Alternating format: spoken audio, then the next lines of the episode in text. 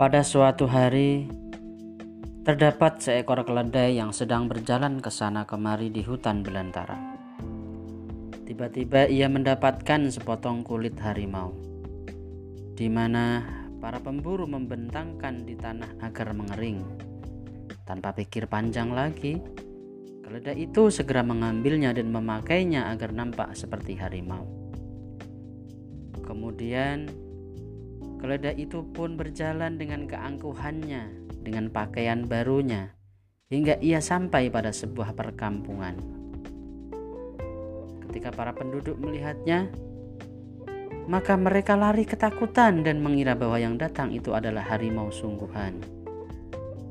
Mereka pun berhamburan ke sana kemari untuk menghindarkan diri darinya.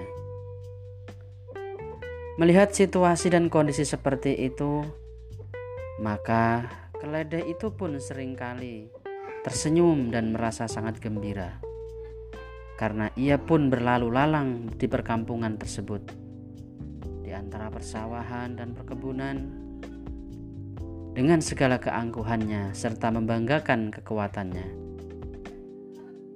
Harimau palsu itu memakan semua makanan yang dijumpainya tanpa ada yang berani menghalanginya karena merasa takut dengan kekuatan dan kebengisannya. Dalam keangkuhan dan kebanggaannya terhadap dirinya, maka keledai itu meringkik. Sebab dalam ringkikan tersebut ia menemukan kenikmatan yang tiada terkira. Sebelum dapat menyempurnakan suara ringkikannya, para penduduk segera mengetahui bahwa binatang yang berbaju harimau itu adalah keledai. Akhirnya, mereka pun merasa tenang setelah sebelumnya mengalami ketakutan. Di samping mulai berani mendekat setelah menjauh. Tidak berapa lama, pemiliknya pun segera mengenalinya ketika ia memperhatikan harimau itu dengan seksama.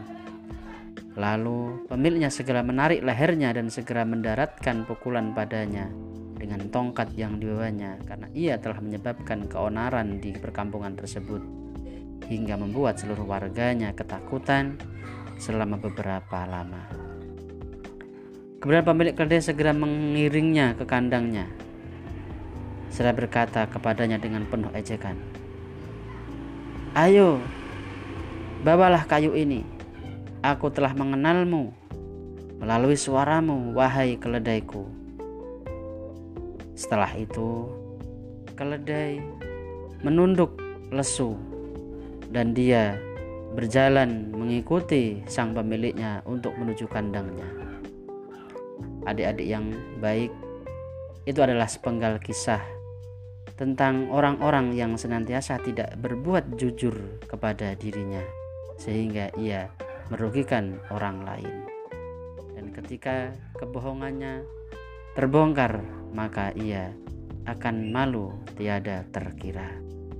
Terima kasih, semoga bermanfaat.